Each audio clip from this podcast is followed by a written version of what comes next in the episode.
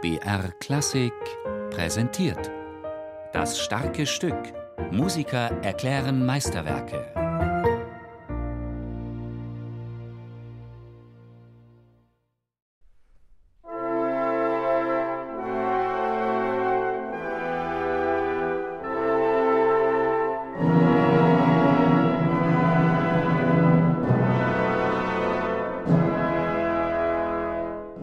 Ich habe eine Fäblesse immer für die letzte Sinfonien von Komponisten. Ich finde eine Tiefe, ein tiefes Nachdenken über das Dasein ist in diesen Sinfonien in größeren Mengen als in den anderen. Rein musikalisch die vierte auch. Ich liebe jeden Satz von dem vierten. Die letzte Brahmsche Symphonie. Ja. Aber ist die vierte tatsächlich auch ein Abschluss des symphonischen Schaffens? Eine Synthese des bisher Erreichten?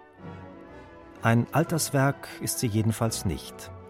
Immerhin bleiben Brahms nach der Uraufführung 1885 noch mehr als zehn Jahre zu leben.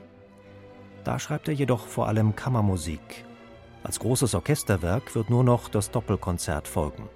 Zu einer weiteren Symphonie ringt er sich nicht mehr durch. Ich glaube, er hat sich zurechtgefunden mit dem Form vom ersten und zweiten Satz, weil das ist quasi gleich zweite Sinfonie, vierte Sinfonie, ein bisschen gekürzt im dritten, aber zweite, vierte sind gleich. Ich denke, gäbe es weitere Sätze, aber das ist wirklich, das ist nur erfunden jetzt von mir. Ich denke, er hätte dann am dritten und vierten weitergearbeitet und weite Möglichkeiten gesucht, diese Sätze noch mehr Aussagen zu machen.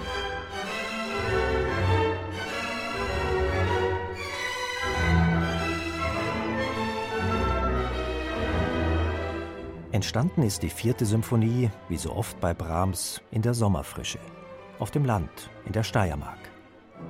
Brahms zweifelt jedoch an seinem Werk. Es schmecke nach dem dortigen Klima, in dem noch nicht einmal die Kirschen süß und reif werden, berichtet er mehreren Freunden. Tatsächlich reagieren die Zuhörer zunächst mit einer Mischung aus Bewunderung und Befremden auf die kompromisslose Art dieses Werks.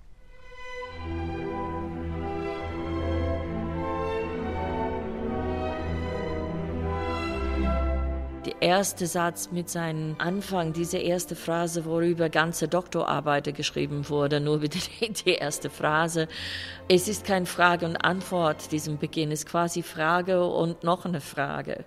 Und eine Sinfonie so zu beginnen, finde ich sehr modern für seine Zeit erstmal. Es gibt keine Einleitung, es geht einfach los mit diesem sehr, auch sehr nostalgisch und melancholische Melodie, die aber auch dann wiederum immer wieder einen Hauch von Licht, einen Hauch von Liebe hineinbringt.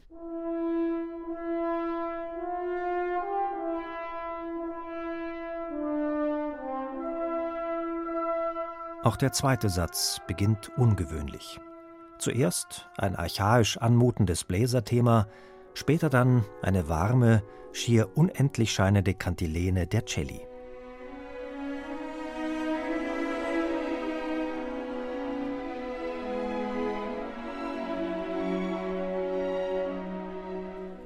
Ich finde, der Brahms hat was in diesen Adagios hineingebracht, was man dann ja auch beim Wagner in Tristan vorspielt zum Beispiel.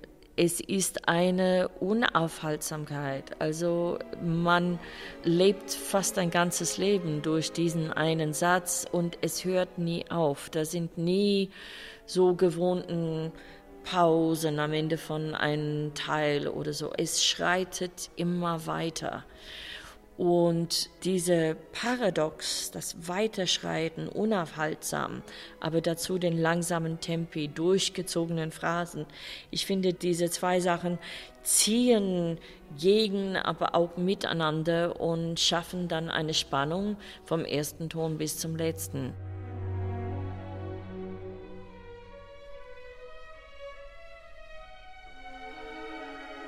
Man ist ihm recht gewesen, wenn man spürt, dass das Publikum auch die ganze Zeit kaum geatmet hat und erst am Ende müssen sie alle Luft holen und das ist, da ist eine Spannung drin und eine Tragkraft.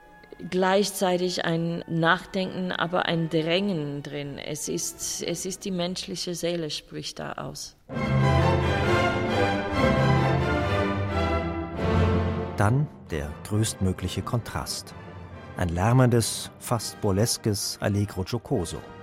Einwürfe von Piccoloflöte, Kontrafagott und Triangel geben dem Ganzen einen schon fast grotesk wirkenden Charakter. Es ist so eine gewollte Heiterkeit, das etwas Drohendes drin hat. Fast ein Teufelstanz. Und auch diese Paradox zwischen eher ein äußerlicher heitere Satz und heiteren Formen, trotzdem was Böses bzw. Bedrohendes da drin zu haben. Aus dieser Paradoxe entstehen dann die Spannungen, die man dann als Interpret auskosten kann. Und gerade das macht es so dankbar.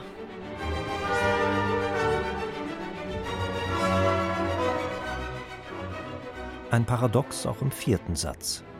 Mit der barocken Form einer Passacaglia und einem Bach zitierenden Thema greift Brahms einerseits auf frühere Epochen zurück, andererseits stößt er gerade mit diesem Schlusssatz das Tor auf für die musikalische Zukunft. Für mich die schönsten Teile von diesem vierten Satz sind dann immer die Stellen, wo er das sehr merkwürdige Synkopa mitläuft. Also die Akzente sind überall, aber nur nicht auf der Eins.